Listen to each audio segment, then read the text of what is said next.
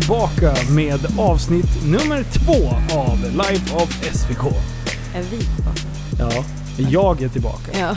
Ja, men du är här. Ja. Mm. Så nu, Sanna Nilsson, även min kära sambo, eh, blivande hustru och allt möjligt konstigt. Alla tit- Bästa vän. och bästa vän, precis. Alla titlar du har Ja. nu, i den här nya podden, som eh, du för övrigt eh, hoppar som en studsboll upp och ner. Vi kommer till det lite senare. Ja. Vi kommer till din reaktion över att jag tänkte så här. Åh, nu ska jag berätta för Sanna att jag har ett nytt projekt igång! ja.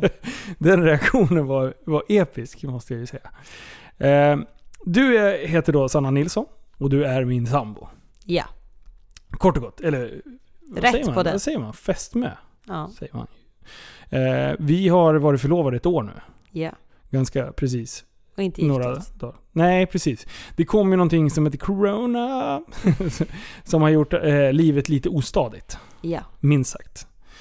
Men jag tänker så här. Eh, I förra avsnittet, som du för övrigt dissade ganska hårt. Nej, du har inte ens lyssnat Nej, på jag det. har inte ens lyssnat Eh, på det. Jag har fått bra feedback från de andra. Det var skitsvårt att sitta själv och prata eh, och försöka hålla en röd tråd utan att liksom tappa massa lösa trådar. Jag tror En att... jag- röd tråd utan att tappa trådar. Precis. Jag Mm. try- tycker att jag knöt ihop säcken ganska bra. Eh, och eh, den feedbacken som jag har fått från eh, lyssnare och, och sånt som har lyssnat på det är att det faktiskt är en bra idé. Vilket Mm. jag blir ganska bra... Jag blir ganska glad och känner att jag har tänkt bra. Rätt. Jag tänkte rätt. Eh, det är väldigt många som är oroliga för att det kommer påverka TSBs eh, fortsatta eh, framtid. Liksom. Det kan jag dementera på en gång. För att om det är någonting jag hoppar upp och ner som en studsboll för. Då är det just inspelningen av Tappat som barn. Mm. Det är ju liksom mitt huvudfokus. Och jag har... Jag skrev på Facebook innan jag släppte det... Eh, släppte att jag hade släppt den här nya podden då. Att eh, eh det är som mitt, mitt kärleksbarn. jag värnar om den där podden som, eh, som det vore mitt allt. Jag är skitstolt över det vi har varit med och byggt upp. Även eh, ända från början innan prästen och Liv var med. Så tycker jag att man hade jag haft en plan hela tiden och följt den och sen reviderat den lite, tagit steg tillbaka, eh, jobbat framåt hela tiden och försökt att jobba så strategiskt som möjligt för att det ska bli så bra som möjligt för de som lyssnar. Mm. Så hela tiden lyssnarna i fokus och det ska inte bli stökigt liksom. Sen har ju Liv eh, och prästen kommit in som en bra vågskål, vilket har skapat den här sköna dynamiken av tre personer som ändå kompletterar varandra bra och vi kan jävlas lite eh, med varandra. Mm. Tycker du att jag har gjort en bra analys utav det? Ja, men det måste jag säga. Mm. Vilken jävla tur. Du lyssnar i alla fall på avsnittet. Ja, det är jag. Mm. Vad, vad, vad tycker du då? Ja, Tycker du men- vi levererar eller? Jo, men jag tycker att det är roligt, spännande. Det är eh, lite skämskudde ibland. Men Åh, för nej. övrigt så tycker jag att det är bra. Skäms du för mig? Ja. Vad, vilka tillfällen när du Men det skäms är för någon vem sån som här, när det är så här eh, prutthumor liksom. Eller när det är nej, nej. lite för snuskigt. Eller när du säger fula ord. Då kan jag Vet du ibland- varför vi drar det så långt ibland? Ja, för att prästen tycker att det är så jobbigt. Och jag vet ju, jag ser ju prästen framför mig när han sitter och är så förlägen och håller på att ramla ner under bordet. För jag vet ju hur han ser ut. Så jag förstår det, men jag tycker i alla fall att... Men jag tror lyssna, inte att, det, går tror inte igenom eh, högtalarna menar du?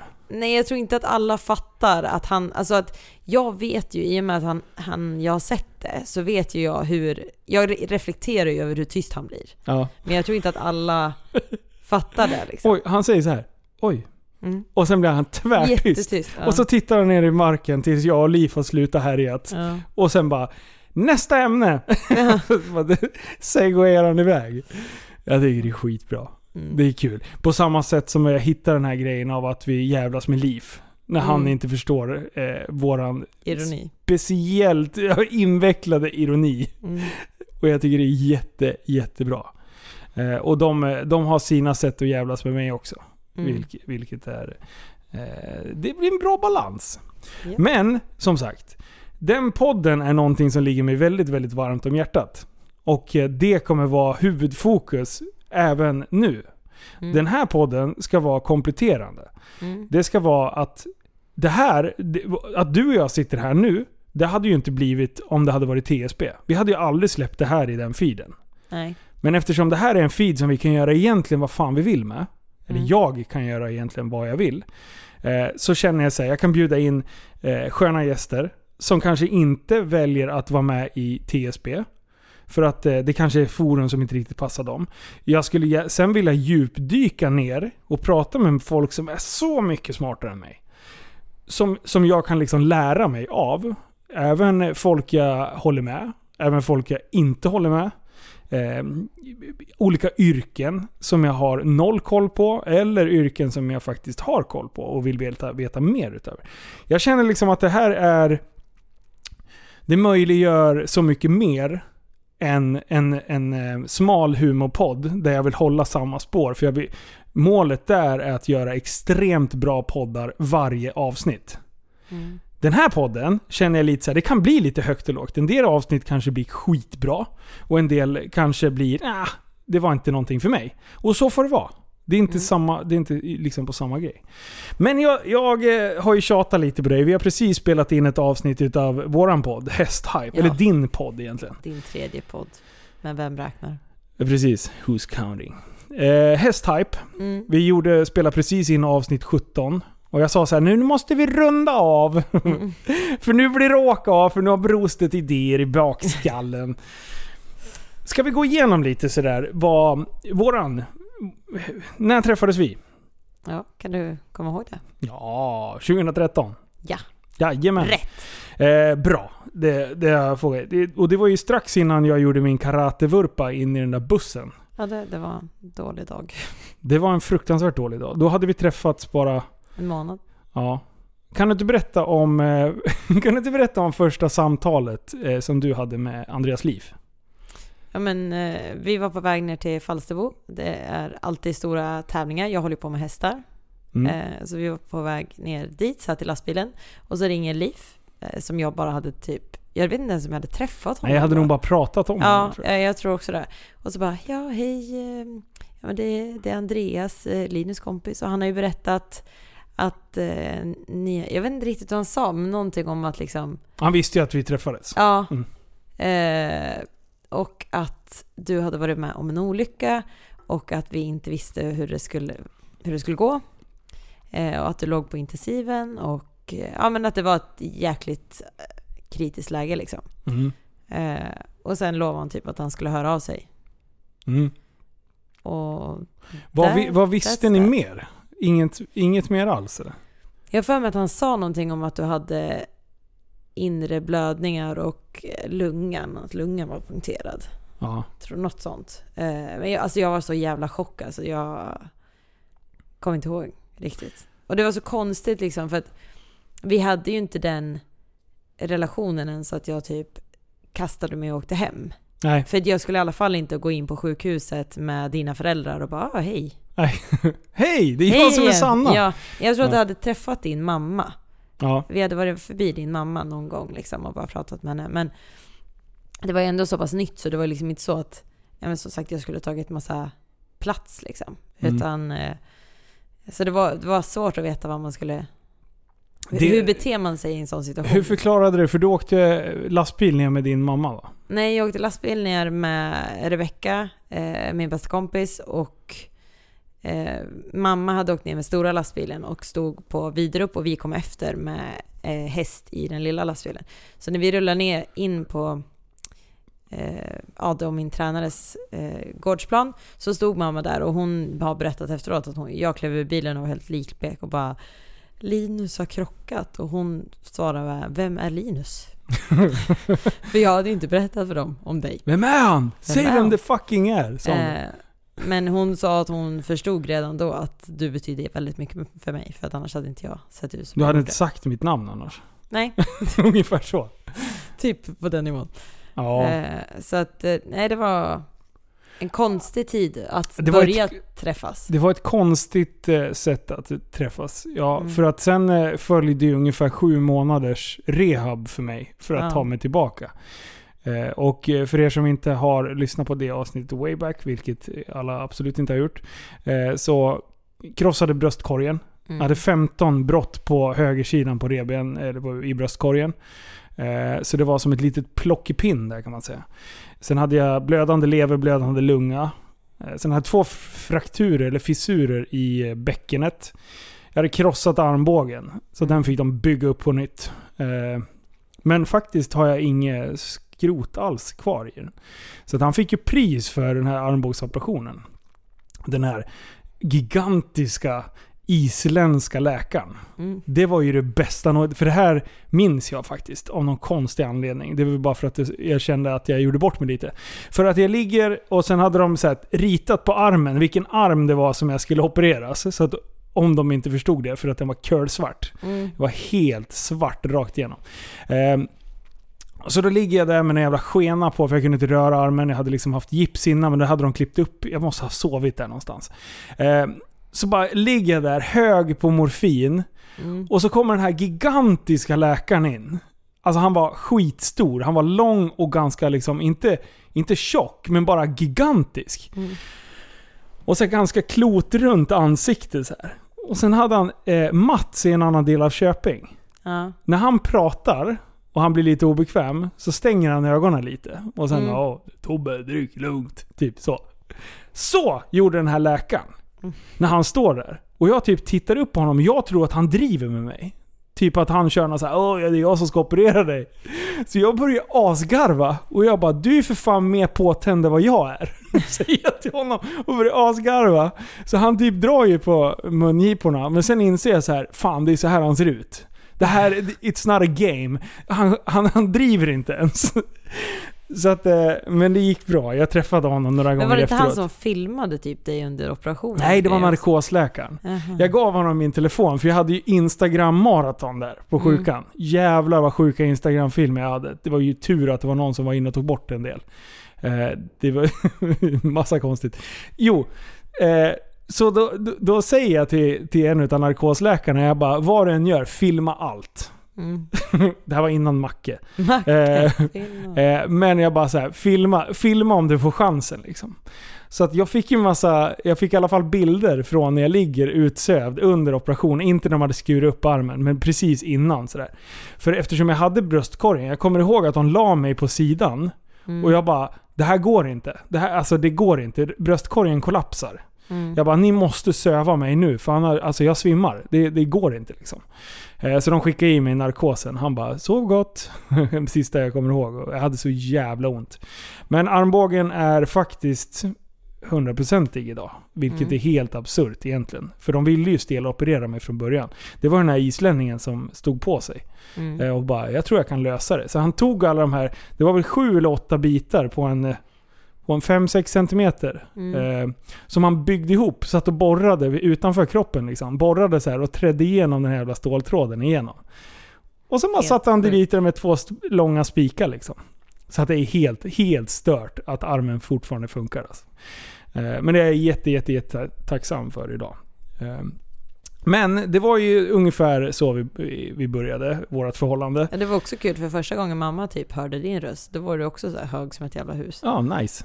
Det var ju, var ju väldigt många samtal där när du ringde och skickade ljudmeddelanden och grejer. När du typ skickar ljudmeddelanden på WhatsApp där du typ sluddrar lite, pratar lite och sen typ snarkar du två minuter och sen fortsätter du prata lite. Och det, var, det var väldigt... Eh, De skulle ha tagit ifrån mig telefonen. ja, det tycker jag nästan.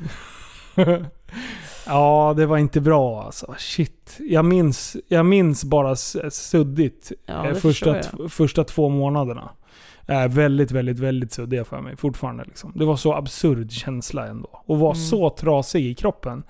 Eh, men eh, sen, sen följde ju som sagt några månaders rehab och grejer. Eh, och, och du är nog den som har hjälpt mig mest i, i att faktiskt ta mig tillbaka till den nivån jag var. För jag var väl jävligt nedslagen där ett tag. Eh, det var väl kanske första tre månaderna, då tyckte jag jävligt synd om mig själv. Jag- Nej, alltså första tiden var det ingen fara. För att Nej. då, då var du verkligen så glad för att du levde. Och Mm. sen när du började egentligen må bättre, men fortfarande var för dålig. Alltså jag tror att du mådde bättre rent mentalt, Ja. men var lite för dålig i kroppen för att göra det du ville. Det var ju då det började gå lite ut för motivationsmässigt. ja. Men För det jag- vände det snabbt. För, precis, det, det känns som att jag presterar bäst under press. Eh, när jag sätter hög press på mig själv, då, har jag liksom, då får jag kraften. Men det kanske var när det började rulla lite och, och, och det ändå gick framåt. Att jag ville hela tiden sträva till att, att bli ännu bättre. Men det gick väl inte tillräckligt snabbt nog, eller vad fan jag höll på med. Nej. Men det jag minns är att du mer eller mindre skällde ut mig. Mm. Kommer du ihåg den här Ja. situationen? Kan inte du berätta den, du som... Nej men, eh, ja du var ju lite bitter där då ett tag. Eh, och var bitter för att du inte kunde ha barnen på samma sätt som du hade tänkt dig. För du kunde inte köra bil eller liksom ja, ta hand om dem. De var ju ganska små. Ja, Eh, var två och fyra bara. Ja. Så, ja men nej du var ju bitter och då fick jag säga till sist att så här, nu får du fan ta och ge dig. Nu, var tacksam istället för allting du har. Att du lever, att du har barn, att du har mig, att du har din, dina föräldrar, att du har jobb, att du har det och det och det. Eh, och då ryckte du upp dig. Ja, för jag, jag, jag kommer inte riktigt ihåg. Jag vet bara att jag blev så jävla lack på dig. Mm. Bara, vad fan, vad, vad sitter du här och klagar på mig? Men sen när jag hade varit arg klart så sjönk ju det där in någonting. Och jag kunde liksom eh, se på, på min egen situation utifrån din synvinkel. Eller Mm. från ett så här, helikopterperspektiv som man brukar prata om. Och det var ju inte egentligen att du inte hade rätt att klaga. Alltså för det hade du ju. Jag Mm. förstår att du mådde skit. Men det var ju nästan så att ju bättre du började må, desto mer bitter var du för att det hade hänt överhuvudtaget. Liksom. Ja. Eh, och det kan jag också fatta, för i början är man säkert bara glad att man klarar det. Och sen börjar ju allt det här praktiska och med ja, polisutredning och det var försäkring och det var ditten Ja. och datten. Och, alltså det var ju mycket saker som... Det var ju ganska tydligt att eh, polisen hade sin, sin agenda på hur de ville driva eh, det där. För de hade ju, eh, med all rätt egentligen, de trodde att jag hade buskört och krockat in i bussen. Mm, Men jag vet ju vad jag har gjort. Mm. Det var inte, stämde inte överhuvudtaget. Så jag var ganska frustrerad och egentligen ledsen på att jag inte blev trodd. Alltså att Mm. bli misstrodd är nog det värsta man kan göra mot mig tror jag. Eh, Jag tar väldigt, väldigt, väldigt illa vid mig och jag försöker övertyga alla om att de har fel. Vilket gör att man blir egentligen bara en desperat jävla idiot. Som hävdar sin oskuld. Så jag tror inte att det hjälpte att jag försökte typ eh, hävda min oskuld i det läget. Vilket gjorde att det bara förstärkte deras, deras eh, tro av vad som hade hänt. mm, Men i alla fall, det, det, det, ligger lite i det. Det var en jävla stress över eh, att jag märkte att de kommer försöka sätta dit mig för det här. mm. Ganska hårt. Ja visst, jag körde 45 på 30-väg. Skicka en, en böter på en gång säger jag till det, så, så betalar jag. Men att buss, det, bussen gör alltså en vänstersväng ut precis framför mig. Jag hade inte en sportmössa och, och eh, hinna bromsa egentligen. Och det enda jag tänkte var, bromsa inte så att du låser hjulen och hamnar under bussen för då är du död. Det hann jag tänka. Så jag bromsade ju upp eh, hojen och hockeytacklade bussen egentligen. Men eh, Ja, eh, men, men det tog några månader och sen... Eh, Sen åkte jag ju och tränade innebandy. Jag kommer Mm. ihåg första gången jag sprang en kilometer. Jag var så jävla glad så jag grät. Jag bara, fy fan nu är jag på gång. Mm. Jag harvade runt. Jag haltade ju som en dåre där. De, tro, de sa ju till mig på, på sjukgymnasten att jag förmodligen skulle fortsätta halta. Mm. Eh, och jag vägrade. Jag bara, nej nej. Så jag, jag, jag frågade, kan jag förstöra någonting? Nej, det enda som händer, ju mer aktiv du blir, desto mer... Eh, om det är någon vätska som läcker ut i de här sprickorna eller någonting. Vi, Mm. så, så du får inflammation i typ magmusklerna och grejer. Så jag bara, men jag kan inte förstöra någonting. De bara, nej nej. Ja, då kör jag. Eh, Så då var jag ute och sprang. Och sen var jag skitdålig dagen efter. Men sen sprang jag igen och sådär. Sen hade jag ju fantastiska grabbar i Caro House. Eh, Vi hade så här innebandylag. Inte, inte riktigt korpen och inte riktigt serie. Det är hela serien kallas det. Då, så de grabbarna var ju grymma. Då fick jag ha på mig en väst. Jag fick vara med på träningarna. Men de Mm. visste att de inte fick springa in i mig. Så de verkligen gjorde en insats för att jag skulle liksom komma tillbaka mentalt också.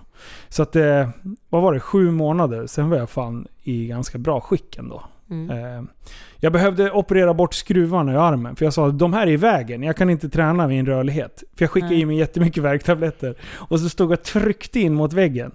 Alltså det gjorde så jävla ont. Men jag var tvungen att få in armen och de hetsade ju mig där på sjukgymnasten. De sa det att du borde kunna böja armen hela vägen in nu. Jag bara, men det är inte i närheten. Nej men då får du fan stretcha mer. Jaha, sa jag. Så att eh, jag är ganska glad att de hetsade mig. De förstod väl hur jag funkade eller någonting. Så det, ja. Men eh, det, det var en bra start.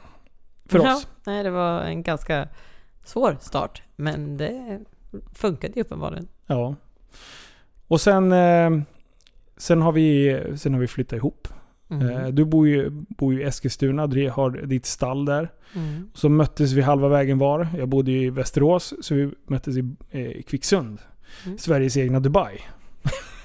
Alltså du måste ju typ förklara hela den där Den, den grejen. den sloganen.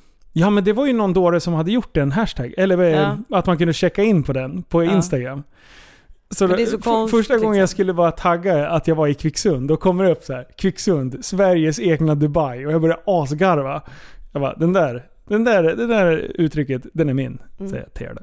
Men jag undrar vem som har påbörjat Ja, den är borta nu. Så jag, Är den? Ja. Nu det, står det Kvicksund, Sveriges framstjärt står det. Jag skojar. Nej, det Men varför är det där borta? Ja men eh, Instagram rens, rensar ju ibland. Mhm. Så den är ju inte aktiv. Jag, tror, jag vet inte ens hur det där funkar. Jag tror att det hur måste kan- vara aktivt ja. på, på Facebook. Eh, att det måste ligga någon plats som måste heta det. Och då länkas det över till Instagram. Okej. Så att vi kan ju göra en ny. Ja, Ja, men det har ju blivit verkligen, alltså typ bland våra, i våran krets så är det många som ändå har hört det där nu. ja, ja. Alltså jag har ju matat in det i Tappat som barn. Ja, Sveriges egna Dubai. Och Liv bor ju på andra sidan pölen här. ja och jag undrar om folk tror att det är du som har hittat på det. Du, vet du vad? Det skiter jag i. Ja men alltså, om- om man fattar att det är någonting annat weird som du typ skämtar med från början. Ja. Mm. Sveriges egna Miami kan vi bygga. bygga. ja, nej, så här har vi bott i- ett gäng år. Mm. Vi eh, hade inte bott här skitlänge. Sen fick vi hela vårt hus rensat Mm. med ett inbrott. Spännande. Men eh, ja, så det tog lite tid att eh, bli överens med Kvicksund. Men nu är vi det. Ja, Nu känns det bra. Vi trivs bra här. faktiskt. Mm. Eller jag trivs bra. Jag trivs bra. Eh, jag tänkte att vi skulle prata lite om dig Sanna. Mhm. Det blir Eh, spännande. För vi har ju vissa grejer som, eh, som vi är ganska lika med. Och det är ju att vi är jävligt driftiga, tror jag. Vi får mycket saker gjort. Mm. Eh, hur gammal var du när du startade ditt första bolag? Eh, 16. 16 år? Eller jag hade ju hjälp av mina föräldrar. Annars hade jag inte fått göra det. Men det var när jag började på gymnasiet. Ja. Vad var det för verksamhet då? Ja, det jag håller på med nu. Tänk om jag skulle säga så här kantarellplockning. Ja, men de här sånt människorna har inte hört Ja, dig nej. förut. Mm. Nej, fast du sa ju tidigare att jag jobbade med hästar och hade Ja. ett stall. Mm. Men jag jobbar med hästar. Eh, driver hästföretag Ja. ute i Stora Sundby utanför Eskilstuna. Sanna Nilsson Dressyrcenter. Ja. Eh, och vad bygger den verksamheten på? Eh, framförallt så köper och säljer vi hästar, tränar upp dem, har, tar emot eh, hästar på utbildning från andra människor i försäljningssyfte eller eh, tillridning, bara eh, utbildning. Vi har en ridsportbutik. Mm. Vi har kursverksamhet och trä, mycket träningar. Och även lite konferens, konferenser och hotellrumsgäster ungefär. Lite bed and breakfast-aktigt. Mm. Så det finns att göra. Hur hamnade du... Alltså, var det självklart att du skulle starta bolag då? Eller hur, hur, kom, hur hamnade du där? Eh, nej, det var väl inte självklart. Det var, jag, fram, när man skulle lämna in det där gymnasievalet, så fram till alltså, timmen innan jag lämnade in pappret, så höll jag på att bara arkitekt, jobba med hästar, arkitekt, jobba med hästar. Alltså bara, kunde inte bestämma mig. Ja. Och sen För då bara- hade ni inte byggt den anläggningen som du har? Nej. Mm. Utan då hade jag, då när jag valde så tror jag inte, då hade vi kanske fyra hästar eller något sånt. Ja. Eh, och alltså då var det fortfarande, även om jag satsade så var det liksom ändå hobby. Jag hade väl ridit några SM typ, men det var ju ändå lite för hobby liksom. Mm. Eh, och sen så valde jag att, eh, ja men jag kör hästar så får jag se Mm. vart det hamnar liksom. Eh, och hade som tur är liksom föräldrar som supportade. Men också ganska hårda krav på att liksom, ska du göra det där då får du fan göra det ordentligt liksom. Ja. Så då startades företaget och sen började jag ha träningar och ja, som sagt köpte och sålde hästar redan då. Eh, red lite åt andra människor. Och nu har det växt upp. Det var ganska skönt för då fick det liksom växa på sig under de tre åren jag gick i Mm. skolan. Och jag fick lära mig hur man driver företag. Eh, och, ja, men, och det var också ganska kul att gå så här företagsekonomikurser och ha ett liksom befintligt företag att liksom Och träna lite Ja. Mm. men att få liksom förståelse för alla grejer, inte bara siffror på ett papper liksom. Det, Eh. det kan man ju säga är en bra... Eh, ett bra tips till folk som ska plugga sånt där. Skaffa någon, något företag eh, nära och kära eller något så man kan få titta i bokföring. Mm. Eh, var med och, och kika. För jag, så gjorde jag när jag pluggade företagsekonomi på högskolan. Mm. Att, eh, att man kunde gå in och faktiskt i ett riktigt bolag se vad, vad det är som händer. Ja. Så jag kan tänka mig att det var väldigt värdefullt för dig. ja, men det Mm. var... Det, det blev ju lite mer intressant och det var också lite lättare att förstå. Ja. Eh, så att eh, ja, det, det funkade väldigt bra. Och Debit efter- och kredit. Ja. Och då ganska snabbt när jag hade valt att jag skulle jobba med hästar så började vi ju planera då för att ja, men då måste jag ha någonstans att ha de här hästarna på. Ja. Eh, och för det blir väldigt dyrt att ha Man liksom- tror att man kan ha dem hemma, men det kan man Nej, inte alltid. Men det blir väldigt dyrt att ha dem inackorderade på någon annans gård liksom. Ja. Eh, om man ska ha så många.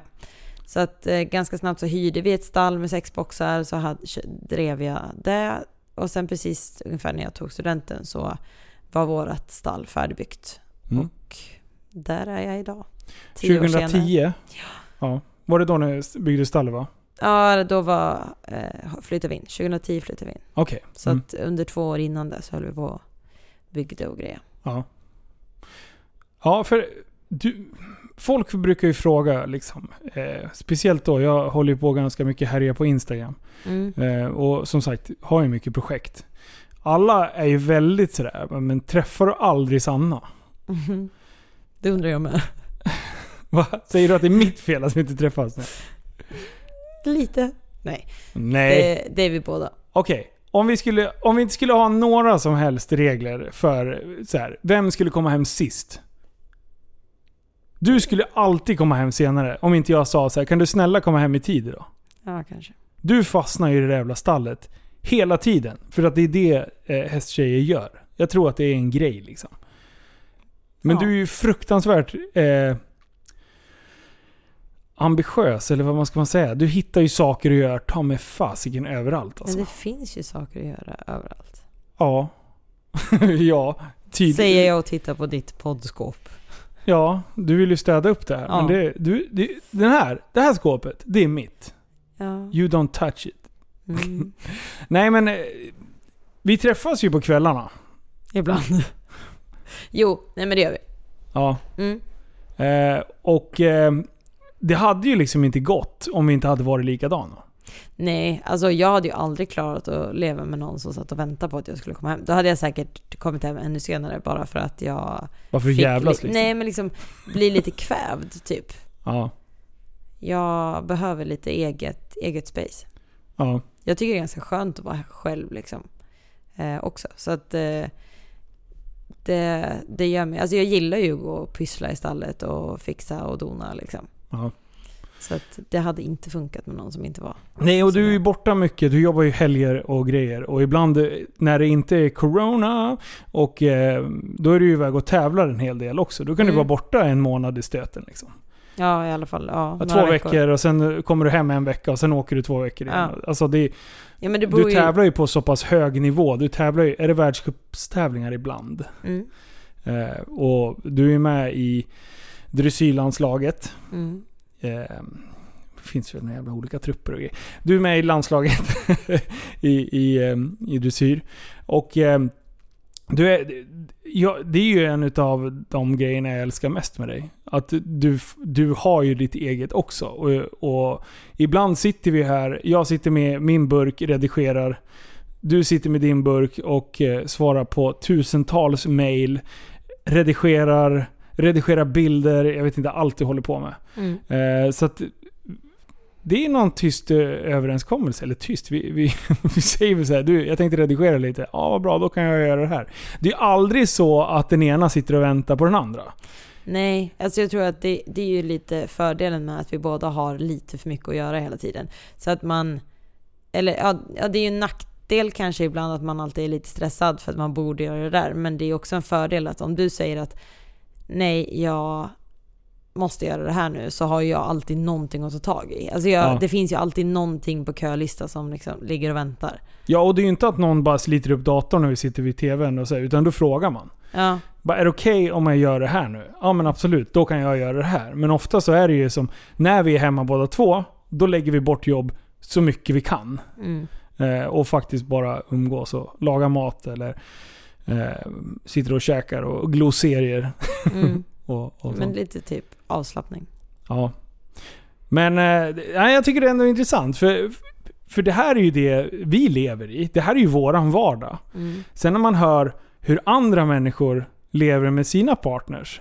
Då har jag svårt att sätta mig in i eh, hur, hur deras vardag ser ut. Mm. Och på en del sätt så kan man ju titta på andra par och tänka så här. Det där ser ju jävligt chill ut. Ja. Och på ett sätt så kan man bara få stressgrejen av att jag skulle inte palla en sekund Mm. att vara i ett sånt förhållande. Så det är ju det är, det är bra, det finns ju goda exempel och så finns det ju exempel som kanske inte är så goda. Liksom. Ja, och det är också spännande sådär med relationer för att vi är ju extremt olika som människor. Vi är så sjukt lika Alltså- är vi. Nej, men vi, vi är ju driftiga precis som du säger, eller vi har många bollar i luften båda två. Ehm, även om jag är kanske lite mer i ett och specifikt liksom ett, eh, ett område och du är lite mer eh, överallt. Ja, Jag försökte uttrycka det på ett fint sätt. ja. Men, eh, Jag förstod. Jag är lite bättre än dig. Ja, Ja. fortsätt. Eh, men, men det är ju fortfarande att vi har liksom alltid saker att göra. Eh, så där är vi ju lika. Men vi är ju extremt olika i vårt uttryckssätt. Vi är extremt olika på hur vi har många bollar i luften. Jag vill ju gärna planera och vara ute i god tid. Och du är lite mer spontan och tar saker på volley liksom. Hela tiden. Ja. Eh, Det här verkar kul. så att vi, vi liksom... Det är ju på ett sätt lite spännande att vi funkar ihop. ja. Ja. Säger du flinar ja men det är det ju när du uttrycker det sådär. Eh, så är det ju det. Ja. Men det är ju det som... Det är ju, precis, vi har ju någon så här grundstomme där vi är ganska lika. Eh, Sen, eh, prestationsmässigt så... di- Din lägsta nivå, den är så fruktansvärt hög. Eh, och där blir det ju, eftersom du är en detaljstyrd människa, det vill bara titta liksom på hur du sköter dina hästar till exempel. Du... Dressyr är ju en riktig detaljsport Mm. sitta och nöta små jävla detaljer för att eh, få dina hjälper, som man säger, dina, i dina instruktioner till hästen Mm. ska vara så obetydelse... Alltså så jag märker dem ingen skillnad. Jag ser ju inte ens vad du gör. Nej. Hästjäveln gör ju... I min värld så har du köpt världens dyraste häst. Och eh, hästen gör konstiga grejer och du åker med. Så, Mm. så om du är duktig dressyrryttare, då är det ju så en, Det ska en, se ut. det ska se ut. Liksom. Medan när du tittar på en ritt så tittar du på helt andra saker. Mm. Eh, och det är ju liksom, där är vi jävligt olika. För att jag hade ju, jag skulle inte klara en sekund och, och rida dressyr. Nej, alltså när du hade lärt dig grunderna, då hade ju du hoppat över till något annat. Då hade jag varit och kört, eh, då hade jag hoppat lite. Mm. Eh, lite fälttävlan tror jag hade varit min grej. Mm. Fort och action och hoppa över. Bara, Och och bara, hela så tiden. bara, "Jaha, nu har vi hoppat över det här. Vad ska vi hoppa över nu då? Mm. Jag och den där stackars Toton vet du. Kör. Kör bara. Nej men det, det, det är ju, som sagt, det är ju en, en, en styrka av att ha något gemensamt. Mm. Sen är du extremt detaljstyrd och jag är lite mer allt i allo. Sen Ja. kan vi gå in på en aspekt till. Eh, Jag älskar människor. Jag älskar alla. Människor jag inte ens borde älska, älskar jag. Mm. Inte älska på det sättet, men jag, jag blir exalterad av människor. Mm. Du är lite Not so tvärtom. much. Nej, du, du, du vill ju helst eh, ha med djur att göra. Ja. De är inte lika ifrågasättande och, och dryga. Mm, Nej, jag ifrågasätter. Men jag har liksom ingen... ehm, Du har inget intresse av andra människor på det Nej. sättet. Däremot människor du tycker mycket om, ja, men jag där blir blir du väldigt engagerad. Ja, jag blir ju liksom mer eh, inriktad på några få. Liksom, och håller dem väldigt, väldigt nära. Ja. Eh, men har liksom inget intresse egentligen för, för liksom majoriteten. Utan det är, det är liksom min lilla klick. Mm. Hur skulle du beskriva mig då? Lite tvärtom. Nej, men du har ju väldigt mycket folk omkring dig och du känner många och du bryr dig om många och kan mycket om många. För mig är det ju liksom, det är inte så att jag inte bryr mig om människor där och då när jag är där, men sen har jag ju glömt det. Sen går jag vidare på något sätt. Det gör ju inte du. Du engagerar dig ju enormt mycket i andra människor. Och bryr dig, vilket är en av de sakerna som jag verkligen älskar med dig. Att du är så engagerad och vill hjälpa så många. Och ja, Ja.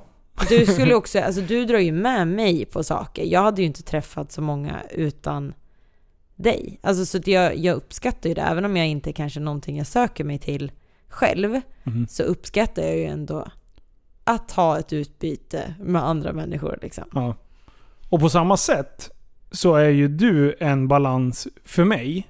Att du märker ju när jag går upp i spinn, när jag har träffat eh, någon jag tycker om liksom. Så här, och bara, jag blir så exalterad. Jag vill typ så här. Det här är min bästa kompis. Fan vad den här, den här Mm. killen är skitintressant. Och du bara så här.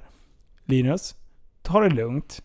Eh, det kan vara så att människor utger sig för att få vara de som de inte är. Mm. är låter det för bra för att vara sant, då kanske det är exakt så. Mm. Eh, Lite mer haft- så här, känner du så här om två månader, då litar jag på din känsla. Ja. Men ofta kanske det inte håller i sig i två månader.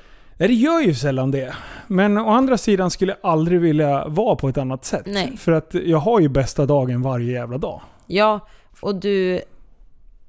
Alltså, men jag tror ändå så här, eller det upplevs i alla fall som att du har ändrat lite ditt sätt att gå på bara den här första Ja, magkänslan nu. Alltså jag upplever för sju år sedan, då kände jag mig lite ibland rädd för, inte för att jag på något sätt tar hand om dig, men lite rädd för att du skulle bli blåst. Eller liksom att folk skulle behandla dig illa. Eh, Okej. Det är jag ju inte nu. Alltså nu tycker jag ju att du är mycket mer så här ifrågasättande och kanske inte litar på alla.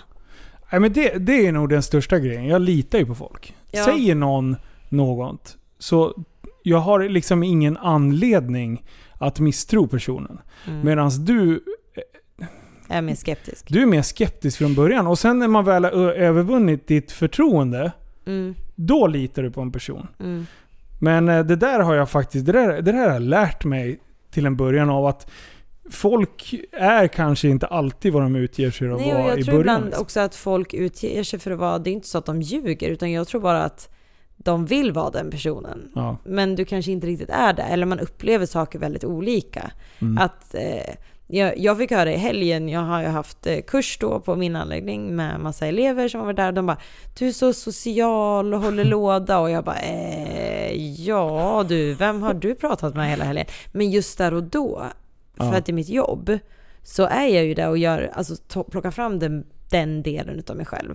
Men hade jag inte fått åkt hem och haft en dag och inte pratat med någon, då hade inte jag orkat med det. Nej. Men då kanske jag utger mig, om inte jag säger det, så utger jag mig för att vara någon jag inte riktigt är i längden.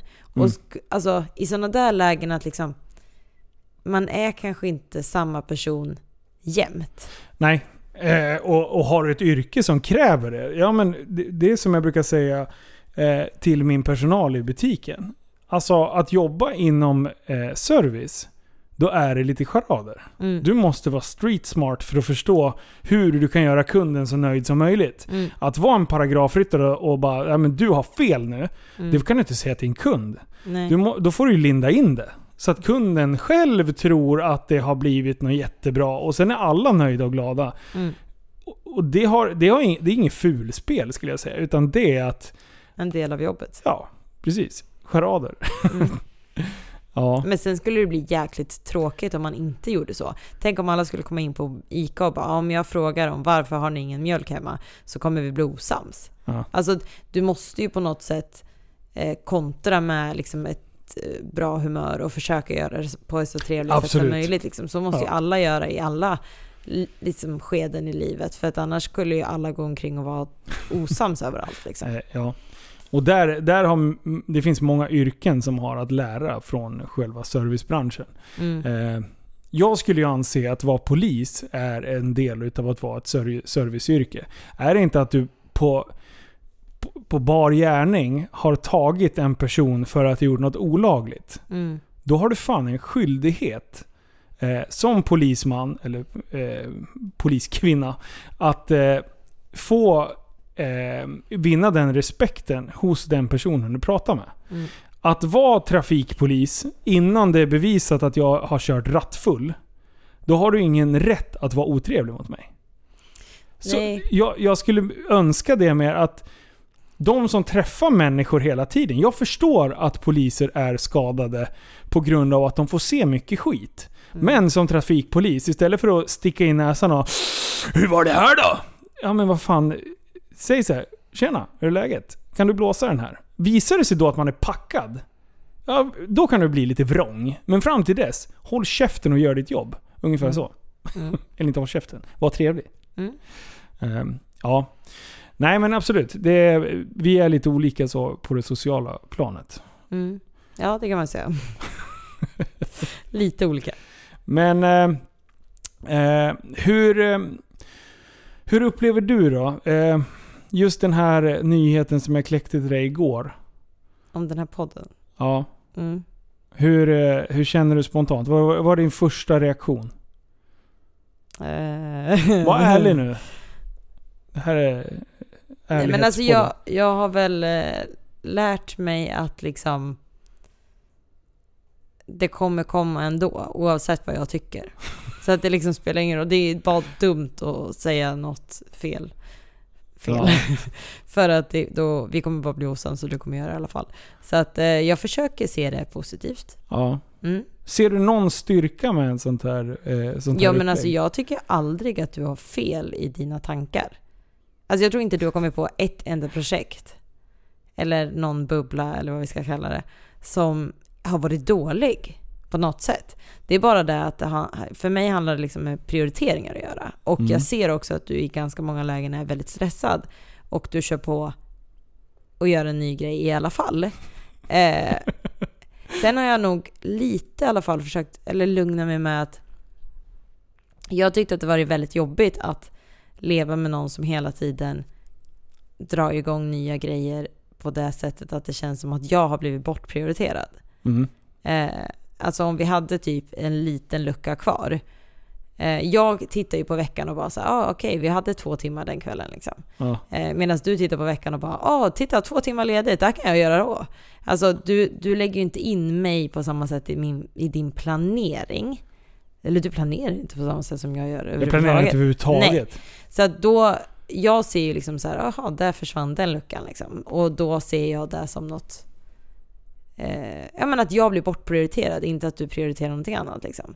Att det just är Mhm. mig de, du prioriterar bort. Men där börjar jag ju lära mig att du tänker ju inte på det här sättet.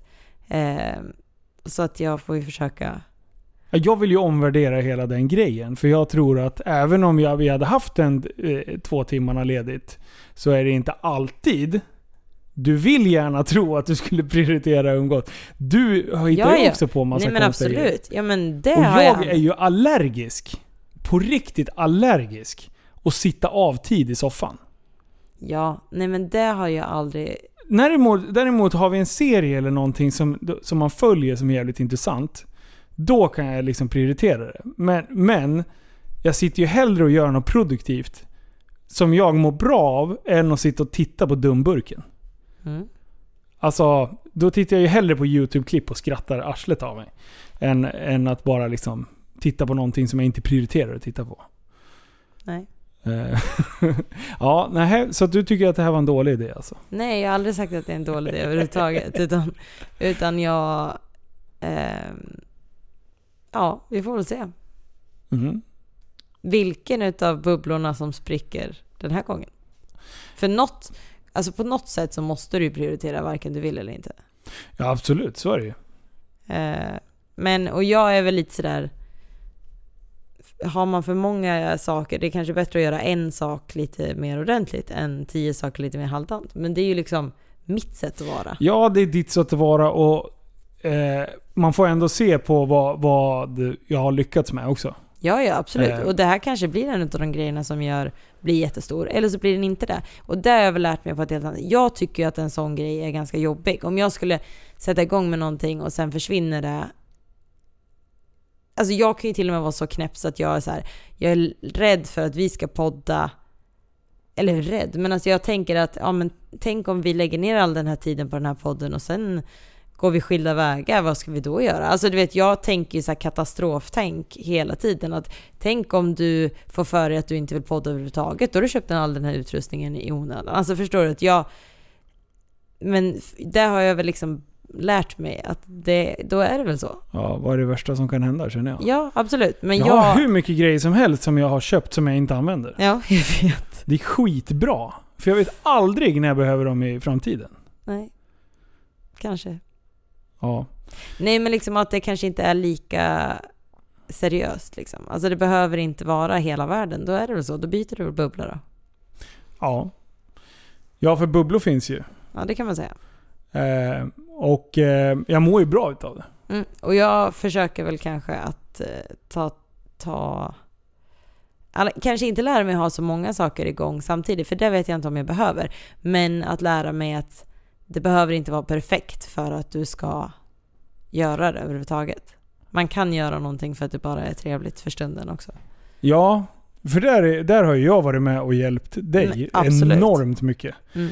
Eh, för jag bara, men kör, prova. Du har ju också massor med idéer. Som du bara låter vara nedklottrad på ett papper som du aldrig tar tag i. Mm. Du var intresserad av, nyfiken på, skulle jag kunna vlogga?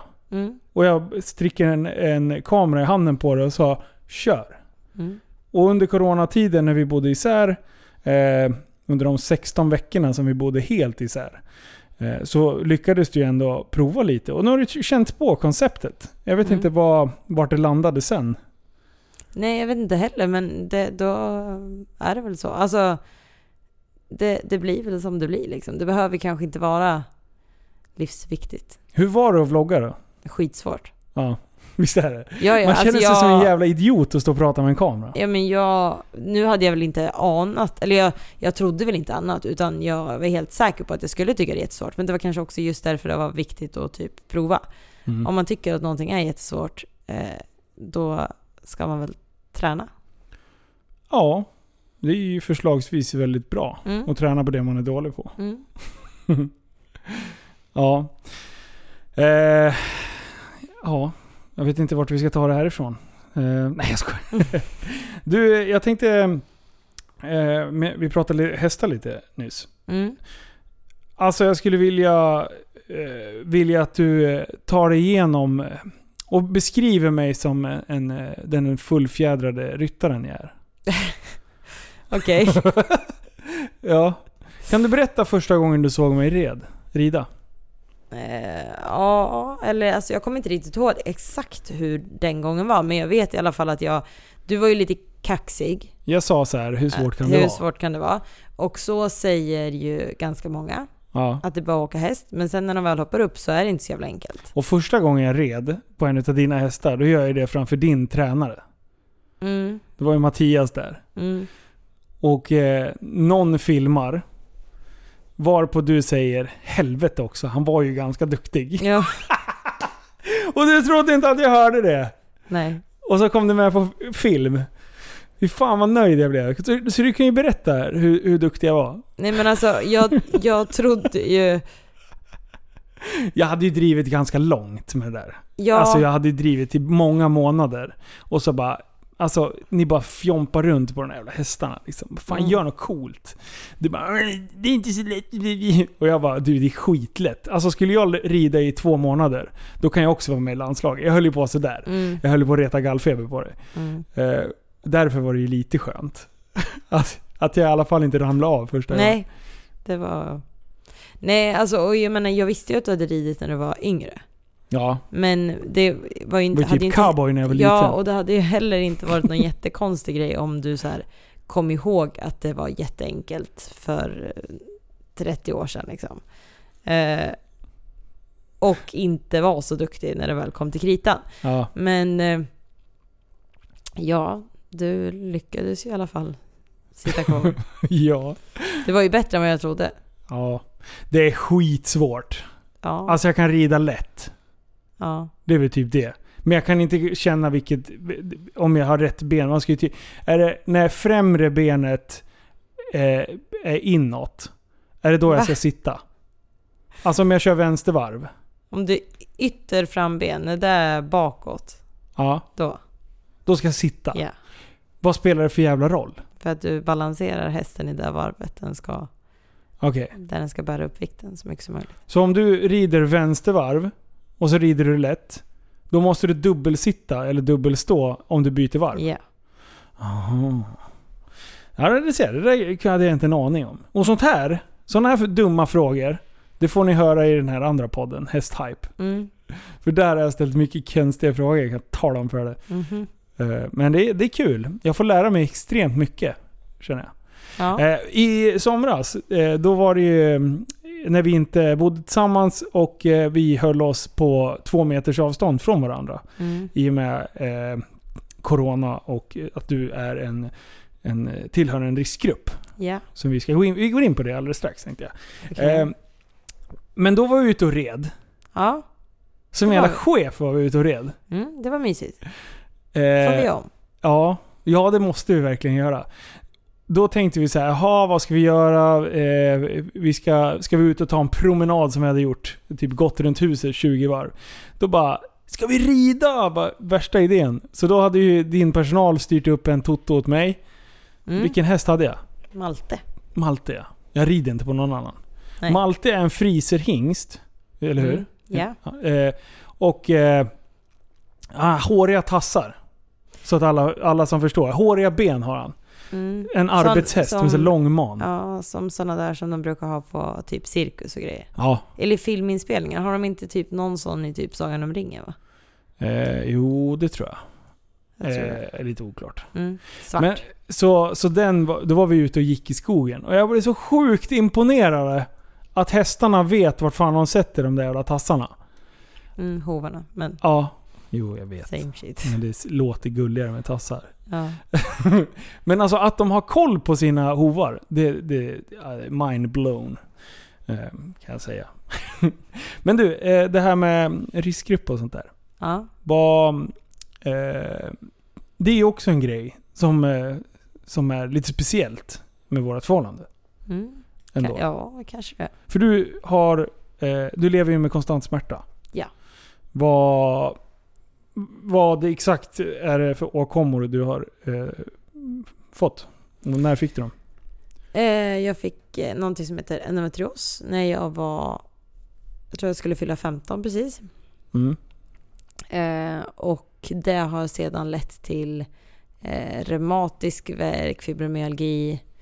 Eh, så att jag har ju gått med inflammationer i kroppen så länge så att det har blivit kroniskt. Okej. Och det är ju... Det där är, det där är Alltså jag har ju aldrig, innan vi träffades så har jag ju egentligen inte reflekterat över eh, smärta och sådär. Alltså man har stukat en fot liksom. Och det är jobbigt. Mm. Men eh, att få ha varit med på din resa eh, under den här tiden till där du är idag har ju varit väldigt givande på ett sätt. Eh, samtidigt som det var fruktansvärt frustrerande att inte kunna hjälpa och ta någon sorts smärta. Liksom. Eh, och vara med och hjälpa till. Att bära den bördan som du eh, behöver stå ut med varje dag. Mm. Eh, men... Eh, Ja. Du har, du har, du har gjort en, eh, ett gäng större operationer och sådär försökt att, att stoppa de här härdarna och, och grejer.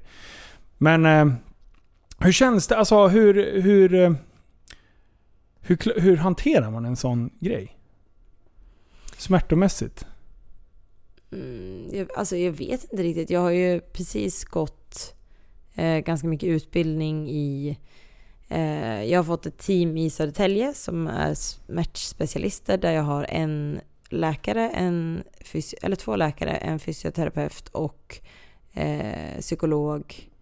Ehm, Ja, jag tror att de är fem personer som är in, involverade i mig och de är ganska Eh, alltså de har inte så många patienter, liksom, olika patienter, utan de är Mm. väldigt så engagerade och har möten om, om mig bara. Liksom. Och eh, alltså när jag pratar med dem, jag kan vara där i två och en halv timme. Liksom. Eh, och där fått gått i någonting som kallas smärtskola eh, i ganska många, 12 veckor tror jag det var. Eh, och någonting som heter ACT, grupp acceptans och commitment therapy. Ja. Eh, och försöker ju lära mig hur jag ska hantera det här resten av livet. Men eh, jag kan inte säga att jag är fullärd i det direkt. Nej. Men det känns ändå som att du kan hantera det. Ja, jag tror för mig har det varit väldigt viktigt att hela tiden ha någonting som jag brinner väldigt mycket för. Ja. Eh, och jag tror att det, det är väl nu jag börjar fatta att det kommer vara så här. Jag har ju gått och trott i, i tio år så berättar jag ju inte om det överhuvudtaget och gick och trodde på något sätt att ja, men nästa tablett kommer hjälpa eller nästa, det vänder snart liksom. Mm. Eh, och det har väl varit nu sista kanske tre, fyra åren som jag har liksom accepterat att det eller jag vet inte om jag har accepterat det riktigt än, men jag försöker i alla fall acceptera att det kommer vara så här Mm. troligtvis för resten av livet. Liksom. Ja. Det kanske blir... Jag hoppas nu att det kommer bli lite bättre om jag lär mig att hantera det lite bättre. Ja, för det, det, det är ju... Ju mer du rör på dig, Mm. eh, inom rimliga gränser så blir kroppen bättre. Mm. För du skulle, det skulle vara katastrof om du skulle bara sätta dig och bittra. Liksom. Mm. Eh, ställa dig vid rö- fläkten och röka gula Blend och, och klaga på livet. Det skulle ju vara jävligt dåligt.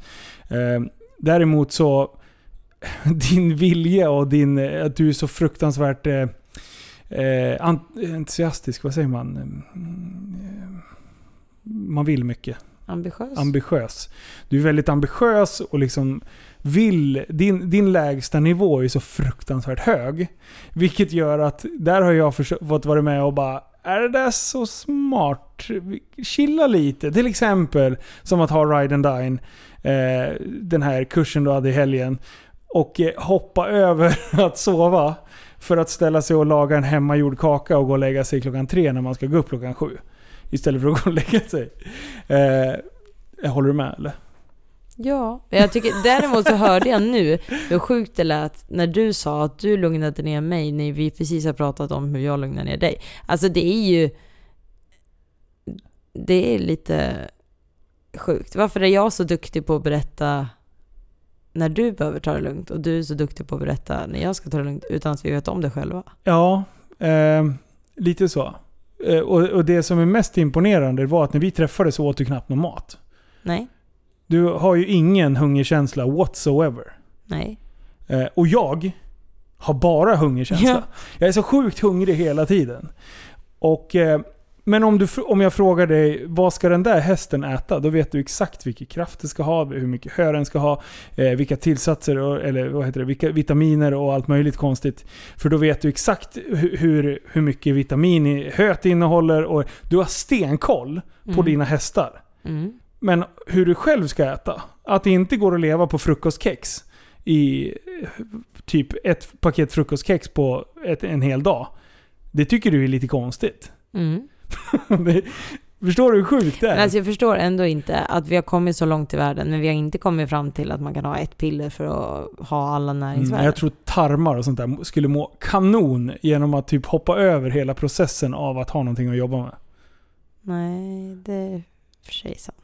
Skulle vara fullt med skit. skulle, vi, skulle korva ihop totalt. Ja, men det Ja, hade varit det. praktiskt. Det hade varit sjukt praktiskt. Jag hade tagit det där pillret. Eh, och sen hade jag kunnat levt på gröt på morgonen. Mm. Fan vad jag älskar gröt. Vet du? En liten, en, eh, en liten anekdot här. Det var någon som sa, jag fick ett kostschema där det var gröt på schemat. Och jag bara, nej nej du får byta ut det där. jag kan inte äta gröt. Jag, jag spyr av gröt. Då bara, du ska äta gröt. Du ska få i den där jävla gröten. Oavsett hur fan du än gör. Det är bra för din kropp och du kommer känna av det i kroppen. Och jag bara, helvete heller. Jag bara, jag skiter i det kostschemat. Jag tänkte bara kasta in handduken på en gång. Eh, men sen var det en polare som höll på och utbildade sig till eh, kostrådgivare. Och det här var efter olyckan. Så jag var ju fast besluten av att jag skulle bli typ ganska... Eh, jag hade ju degat till sju månader vet. Sitta hemma och käka Calippo och, och eh, Marianne liksom. Så jag var, var ju ganska fluffig. Jag vägde väl 95 kilo och inte en muskel kvar på kroppen. Eh, så, så då tänkte jag säga, jag måste få i mig den här gröten. Det, det är liksom A och O. Det, det var viktigt sa han. Så då började jag med att jag tog ett glas med vatten och ett glas med havregryn. Och sen så tog jag havregrynen, stoppade i munnen, började tugga lite, tog lite vatten för att liksom att det inte skulle bli så jävla torrt. Så där började jag. Sen till slut, då orkade jag inte. Då hällde jag ihop allting, men jag ställde aldrig in det i mikron liksom. Så då åt jag blöta havregryn. och sen nu, nu kan jag äta havregryn och vatten, alltså som man bara ställer in i mikron. Ingen jävla salt och skit eller något. Jag behöver inte ha någonting till. Utan det är bara hård jordgröt så att det blir som nästan så här hårda bitar. Eh, bara för att man har värmt på den så Men varför är havregryn så bra? Det känns ju inte Mycket som... fiber. Eh, du får alltså... Det mättar enormt mycket. Och eh, det är mycket bra vitaminer och, och lagom måltid liksom. Okej. Eh, det enda man skulle behöva det är typ kasta på något ägg och det så att du kan trycka upp proteinnivån. Det är en idé som jag har till den här podden. Jag har jätte, jätte, jättemycket kompisar som är duktiga, som jobbar som PTs och grejer. Så vi ska gå igenom lite så här träningsgrejer också. Jag vill lära mig mer så att jag kan lyssna på det. Så lite träningssnack kommer det bli i den här podden också. Mm. Mm. Ja, men, eh, men det, det är intressant det där med hur man, hur man kan känna så olika eh, kring mat. Mm. Det är intressant. Om du står och lagar mat, hur hungrig är du då? Inte alls. Då äter ju inte du. Nej. Så du kan ju typ, du lagar ju knappt mat. Nej, det är kallt i så fall. Så jag kan gå därifrån och låta det vara ett tag. Ja. hur är jag att laga mat då? Du äter ju upp hälften innan det är klart. Nej, det gör jag inte alls. Hur är jag att laga mat? Du är duktig. Tycker du det? Mm. Jag har ju dålig fantasi. Ja, det är väldigt mycket lika. Samma. Samma Ja. lika. Men jag lagar i alla fall mat. Mm. Vilket är bra. Ja, det är ett plus. Ja. I det här förhållandet i alla fall. ja precis. Du, är du trött nu? Mm. Nu har vi poddat jättelänge. Ja. Först din podd och sen det här. Ja, jag känner att jag börjar så här... Medicinnivån börjar Ja. kicka in. Ja, nej men jag kände att vi, det, var, det hade varit jättekul att ha med dig som eh, en liten vågskål till eh, all min hype. Så måste du komma in och eh, visa baksidan var av... lite bitter. Nej, du är Var inte den här bitter. tråkiga människan. Nej, den smarta människan. Kan man väl säga. Långsiktiga människan. Ja, Men jag får precis. väl vara med Långsiktigt lite det där mer... med att hoppa över och äta och grejer. Det är skitbra. Lyssna inte på sådana. She's retarded. Ja. Nej men det är, det är tur att vi är olika. Mm. Men... Eh, ja, jag, jag är väldigt fast i... i eh, att, att ändå säga, jag har gjort mycket projekt som kanske inte har gynnat så mycket. Eh, men jag, jag försöker att... Jag har en liten plan med vad jag vill göra. Jag hittar min grej, känns det som. Eh, jag har startat eh, det här klädmärket. Som jag tror enormt mycket på. Häftig lifestyle. Eh, jobbar... Jag vet inte hur många timmar jag har suttit med det där idag. Enormt mycket timmar. Och samtidigt, det här blir ju en, en, ett litet sidoprojekt till Tappat som barn. Tappat som barn kommer fortsätta. Jag hoppas inom en, en snar framtid att vi kanske eh, kan börja podda två gånger i veckan med TSB. Då, Mm. blir den här, då får den här podden kliva lite åt sidan. Eh, men tills dess, det, det är svårt att få till två podd, poddtillfällen i veckan i och med att man jobbar och, och, grejer. Eh, och med familjer och sånt. Så det kräver nästan att det börjar göras någon inkomst på att man ska börja prioritera och köra två avsnitt i veckan. Eh, först då kan man gå ner lite i tid på jobbet och säga att, att, att det här faktiskt blir en del av ett jobb. Då, då kan vi kliva upp på två gånger i veckan. Men eh, eftersom jag ändå har grejerna hemma och jag har så sjukt mycket tid Ja, verkligen. eh, så tänker jag att eh, då, då kan man ju köra lite poddar vid sidan av. Liksom. Mm. Ja. Något mer Sanna? Nej. Har du några inte. avslutande ord? Nej, det tror jag faktiskt inte. Vi får väl, jag får väl se vad det här tar vägen så får jag väl vara med längre fram får med lite mer upp, fram. lite uppstyrt. Just Ja. nu, jag har inte ens lyssnat på första avsnittet så jag har Nej, ingen du har aning ingen om, aning. Jag har ingen aning om vad det här är. Ja. Men Men- du, eh, tack snälla för att ni har lyssnat. Eh, ni skulle göra mig väldigt glad om ni går och eh, eh, följer Häftig Lifestyle på Instagram. Gå gärna in och kika på kläderna och eh, eh på häftiglifestyle.com. Eh, och är eh, har ni någon, någon, någon feedback av något slag, om ni tycker om det eller tycker inte om det, så eh, får ni gärna hook me up. Eh, och är det så, så att ni vill dela någonting i era händelser eller någonting med och försöka hjälpa mig att sprida det där varumärket så skulle ingen bli gladare än jag. Och se till att tagga då så att du... Så jag kan se ja. Ja. ja. Jag vill också dela. Jag tycker det är skitkul. se. Jag älskar händelser. Jag bara taggar massa konstiga människor i händelser och sen delar de tillbaka. Då blir jag så lycklig. Ja. Jag Alltså, notiser Connectar. på Instagram. Bästa grejen någonsin. Hur många tror du, sen vi började spela in? 14 DMs har jag fått sen dess. Det är helt sjukt. Och jag blir så sjukt glad varenda gång. Heltidsjobb och bara svara på alla. Ja. Jag har ju bytt namn från Limpo021 till eh, Life of SVK nu. Mm. Eh, och det, det, det är bara för att det ska bli mindre spretigt. Mm. Jag har en bil eh, som det står SVK på. Jag har en, en, en, tapp, eh, en, en YouTube-kanal som heter Tappad som barn. Men jag vloggar som SVK. Mm. Skitspretigt. Mm. Eh, jag har en annan YouTube-kanal som heter SVK från Super Retards. Ja. Jag har en Instagram som heter SVK Super Retards. Den vill jag ha kvar. Men den andra YouTuben, den tänker jag så här, den kan man ändå utnyttja och göra någonting annat på. Då kan jag göra videos och lägga ut på den. Eh, så jag försöker bara samla ihop allting. Jag har haft så mycket spretiga projekt. Eh, Limpo, mitt gamla smeknamn från hockeyn, det försvinner. Eh, så blir det uppslukat av SVK som jag ändå har gaddat på hela jävla underarmen, till jag säga. Eller eh, insidan av överarmen.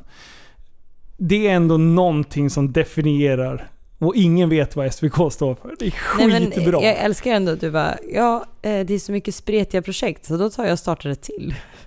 Ja, fast det är inte riktigt ett till. Nej, okej. Det är kompletterande. Så här ser jag det. Jag vill inte förstöra TSB-feeden. Nej. Till exempel när jag och Kevin var iväg och eh, körde en intervju med Jan Emanuel. Mm. Det blev inte riktigt ett TSB-avsnitt. Nej. För att prästen eller Liv var inte med. Och, och om jag ska börja fylla feeden med sådana grejer, då är det bättre att jag har en egen feed och gör det. Och här kan jag ju som sagt göra vad fan jag vill. Mm. Här kan jag säga precis vad jag vill. Ja. Jag kan dra könsskämt utan att prästen blir tyst. jag kan börja prata om ironi utan att Liv blir sur. Mm. Och sådana grejer. Mm. Det enda som blir sur, det är du. Ja. Nej, jag skojar. Sanna, jag ber Ja. om ursäkt. För För att, jag, för att jag finns. jag skojar. Eh, till alla er där ute, ha bästa dagen någonsin. Så hörs vi. Hej. Hej, hej.